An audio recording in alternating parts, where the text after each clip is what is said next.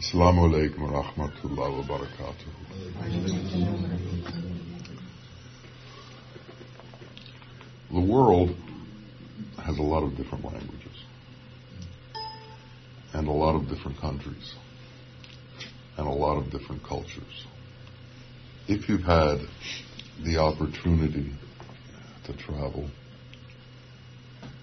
you've seen how people act differently in different parts of the world, how different things are considered important in different parts of the world, how certain priorities are given to certain things in one part of the world and not even considered in another part of the world. You could say that the different parts of the world have different cultures. If you take a look at the word culture and you split it in half, it's cult, your. Or if you turn it upside down, it's your cult. So every different part of the world has its own cult. And they call it their culture, the way they do things, the way they have found a path within the world. Some of these cultures are religious in nature. Some of these cultures are not religious at all. Some of them have to do with hunting. Some of them have to do with horse riding. Some of them have to do with the accumulation of wealth. Some of them have to do with fame. Some of them have to do with power. They all have different ideas of what's important within the world. Sufism is also a culture. And it's a culture that is different than all the other cultures in the world, yet it's at the essence of truth. Now, truth is a very relative term in this world. Truth can mean what's true in your culture. And that changes as you go from country to country and culture to culture. The law, for instance, in the United States can change from state to state. I had a situation with a swimming pool in my backyard that when it was put in, the neighbor claimed that there was an underground stream and we had diverted it onto his property. Well, I looked at the law, and the general law in the United States is that if you divert water, it's a problem. Except in Pennsylvania. You can divert underground streams because you don't know where they are, and it's not a problem. Depends how people look at things. So there's a worldly way of looking at things, but then there's another way of looking at things. There is something called Haq, which is an Arabic word which means reality. But that's God's reality. And God's reality is the eternal truth as opposed to temporary manifestations of truth that fit a particular situation that you are in an illusory world. Now, of course, I took a lot of leaps there. But we live in an illusory world. We live in a world that's temporary in nature. And every culture seems to have taken the time to write down rules and regulations for this temporary manifestation that we survive in. If you go to the East and you get involved with some digs that are looking for previous civilizations, you'll find that they go down layer after layer after layer and find different civilizations that existed for 700 years, 900 years, 1,000 years, and they've all covered up each other over time. There is a truth, though, that exists throughout time, that doesn't alter, that stays the same no matter what the language, the color of the people, the religion of the people, or the culture of the country is. This is the essential truth within existence. And there are people who have been searching for this essential truth throughout the millenniums. And there are people who have found it. And they gave it a name. And they call it Sufism. Sufism is at the heart of all matters. Sufism is that which is without external decoration. Sufism is the raw truth.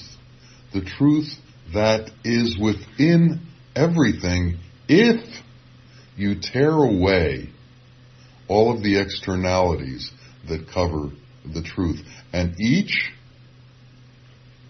civilization, each country has its own externalities.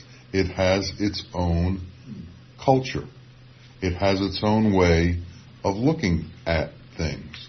And in each country, people act in certain ways to accomplish that which they think is important within their country, within their culture, within their lifestyle, within the way they hold things important. There are industries that try and manipulate you to do things in certain ways. For instance, the advertising industry. It tries to manipulate you so that you spend your money in a certain way. It tries to create a culture that holds their brands as something very important in this world. There was a man in the 1870s, an economist, his name was Thorstein Veblen, who wrote a book called The Theory of Conspicuous Consumption. And he basically laid out that one of the important things for people to do in this world is to prove to other people that they're important. And by owning certain products, by buying certain things, by driving certain cars, by living in a certain house in a certain neighborhood, you prove that. And one of the reasons that you do that is because you get some kind of value out of it. So he determined that utilitarian value had many different definitions, and one of them is to make yourself important. So if you could buy things that make yourself important, there's a utilitarian value. But Sufism says that there's only one thing that's important in this world. There's only one thing that's important in your life. Everything else is dross. Everything else is superfluous. Everything else is chaff, things that need to be gotten rid of. Everything else is a veil that hides the truth. And that one thing is to create a relationship between you and your Lord. Somehow, you have to come to the point where you get to know your Lord. Now, when does this become important to people? How does this become important to people? When do people think of this? Well, it usually happens through some kind of major event, monumental event in life. The death of a parent, the birth of a child, the illness that one suffers that may or may not be disastrous. All of a sudden, questions come to mind like, I think I'm beginning to see that this isn't permanent, that something could happen here that's going to change the entire nature of everything that I've held important my entire life. Everything I've accumulated is somehow going to be taken away from me.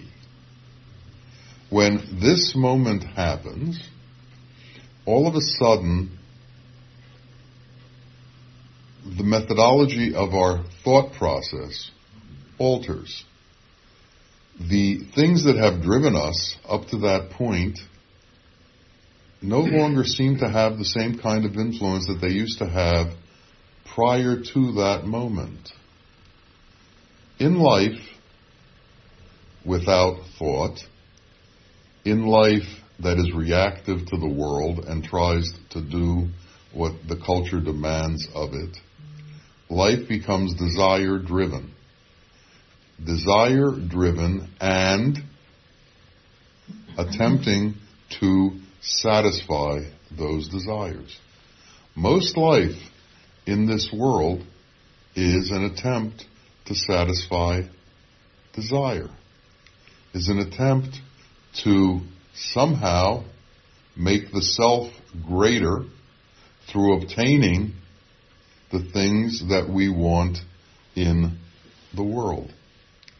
But when you lose your taste for these things because other things are more pressing, when you lose your taste for the magnetisms and the gems and the sparkles and the illusion that surrounds us, where do you go? When you begin to see the lie within the illusory nature of existence and its temporary nature, where do you go? Well, you begin to look for answers to the ultimate questions. Why was I born? How was I created? I mean, we all know enough to know that we didn't make ourselves, that we were made through a process, and this process has been going on for a long time, and there was a creator within this process who put this process into existence. Well, what's the purpose of this process? Well, you begin to look for teachers who know the answers to those questions. And one of the things that you're going to find is that there are not a lot of these people in existence. The truth is rare, and the truth isn't readily available, and it takes some effort to find it.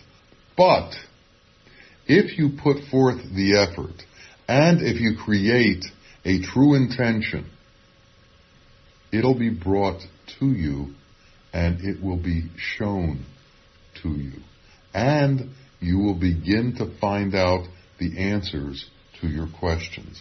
What happens is, people play the acquisition game in this world.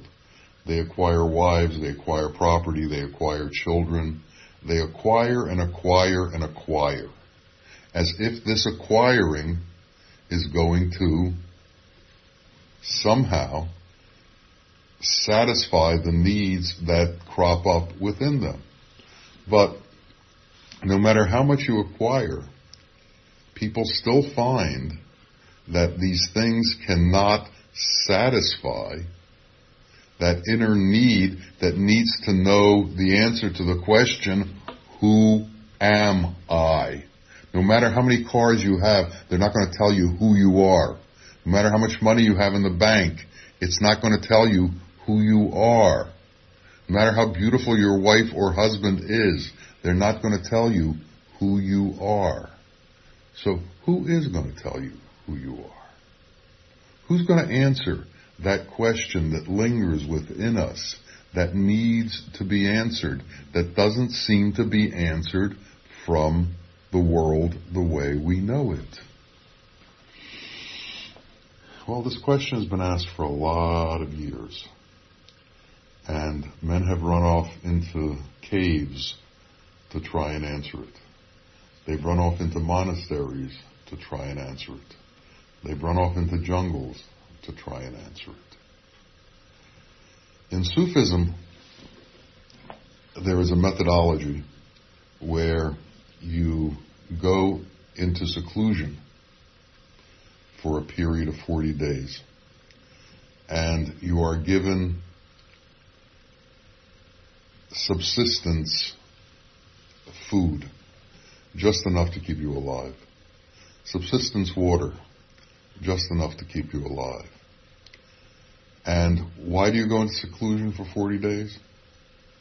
So that you can see what it is like to be without all of the machinations of the world attacking you, without all of the influences of the world constantly being showered on you, without having all of the action-reaction situations that go on to the world. It's a time when you are alone with yourself and without anything else.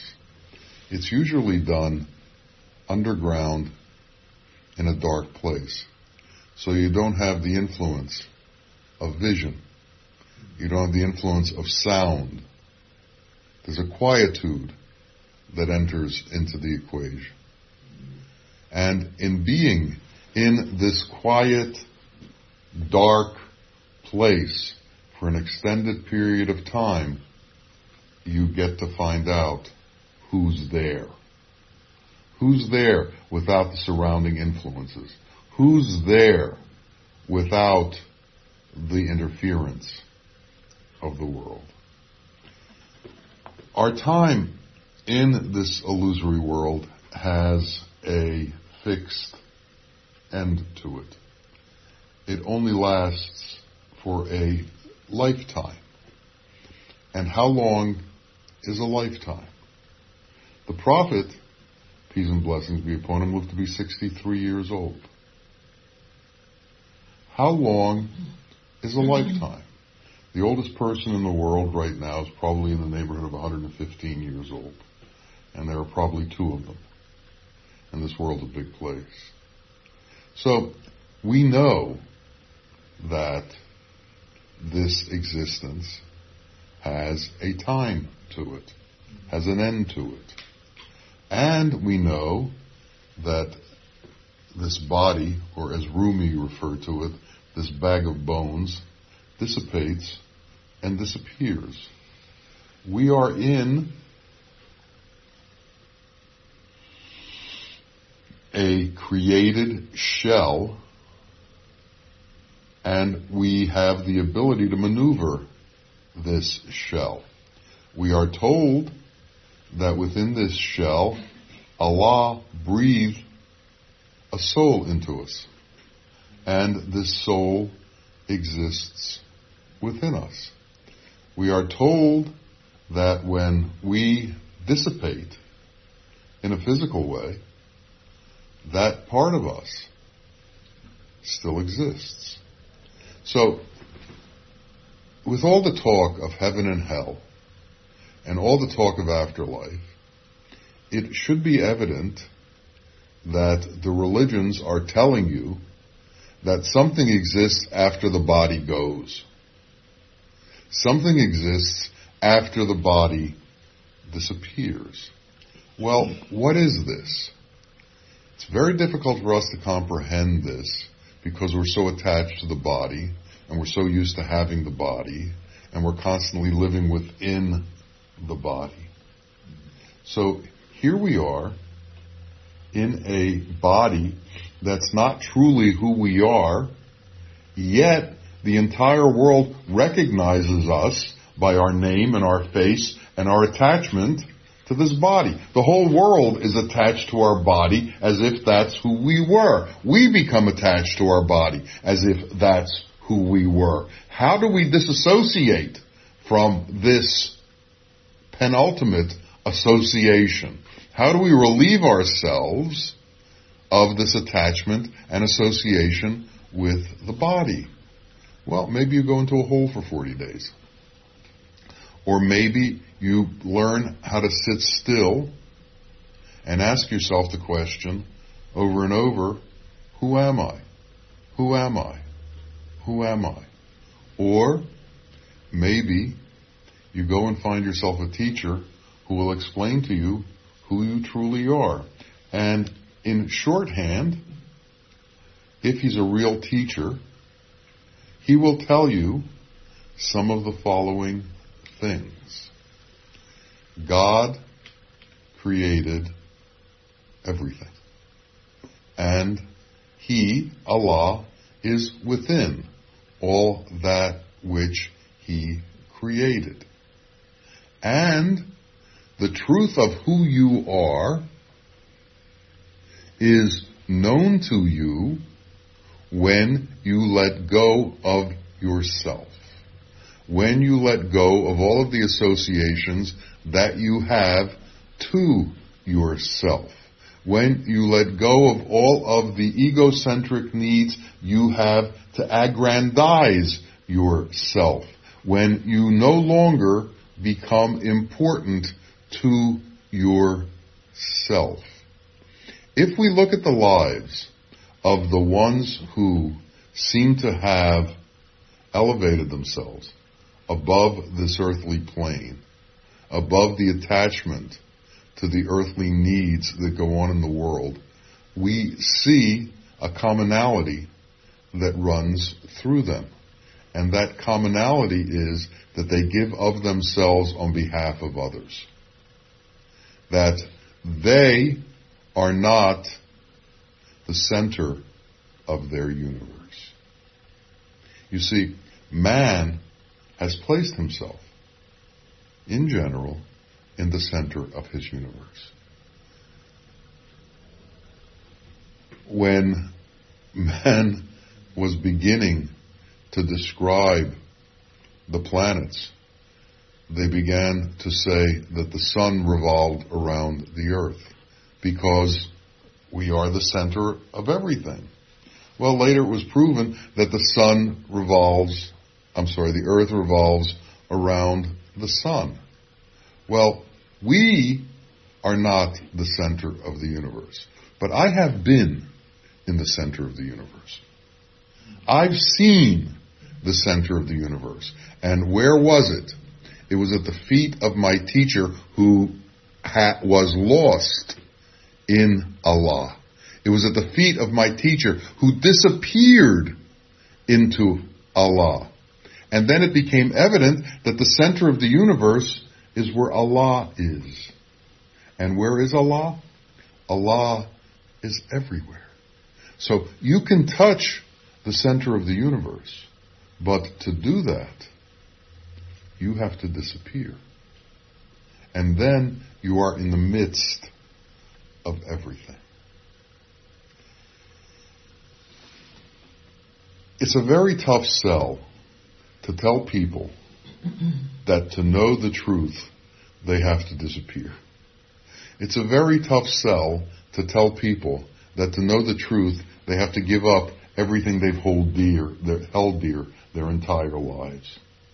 That the path to self-knowledge, the path to knowing the self, is to give up the self. And the truth of self-knowledge is that you don't exist. That all there is God.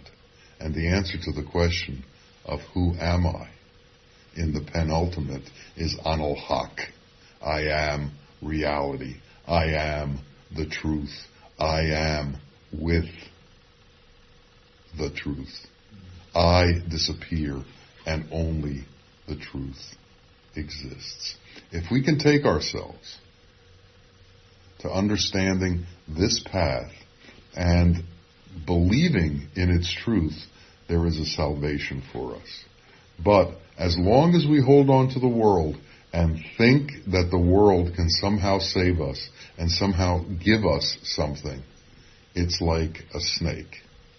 All a snake can give you is what a snake has. And if it's a poisonous snake, it's going to give you venom. All that the earth is going to be able to give you is a hole 3 feet wide and 6 feet deep and 6 feet long. It's all the earth has to give. You have to understand the nature of what you're dealing with. There was a man who encountered a bear who was in terrible pain. And he went up to the bear and saw that it had a huge piece of wood stuck in one of its paws. And he pulled it out of his paw. And the bear understood what had happened and became very grateful and began to follow the man around and protected him. And when he came back to his little town, the bear was with him. And people told him, that's a bear. You should understand what you're dealing with. And he said, no, the bear, it only protects me. I've been with him for a year now as I've been wandering on my way back to my town, and he's always done kind things to me. They kept warning him. He kept not listening. One night he was sleeping, and a fly was buzzing around him. And the bear tried to chase the fly away and couldn't. So the bear picked up a rock. The fly had landed on the man's head, and the bear killed the fly, also killing the man simultaneously. We need to understand the nature of what we're dealing with. We need to understand the nature of the world and what the world has to offer. And we have to have the insight to move beyond that. We have to have the insight that there's something more than what the eye can see, the nose can smell, the ear can hear, that the senses are capable of interacting with. There are senses beyond our senses. These senses don't come from the intellect. They come from another part of us. They come from our heart. And our heart is able to intuit that there's something more to existence than this constant need to accumulate things. There is a span and an understanding to existence that may not be able to be seen by us, but needs to be looked for. That path is the path of Sufism. That path is the path of trying to find out who we are. The true purpose of this existence is to go on that path and to find out who we are. May it be made easy for us. May Allah help us go on this path. May He bring us directly to the truth and show us reality. Ameen.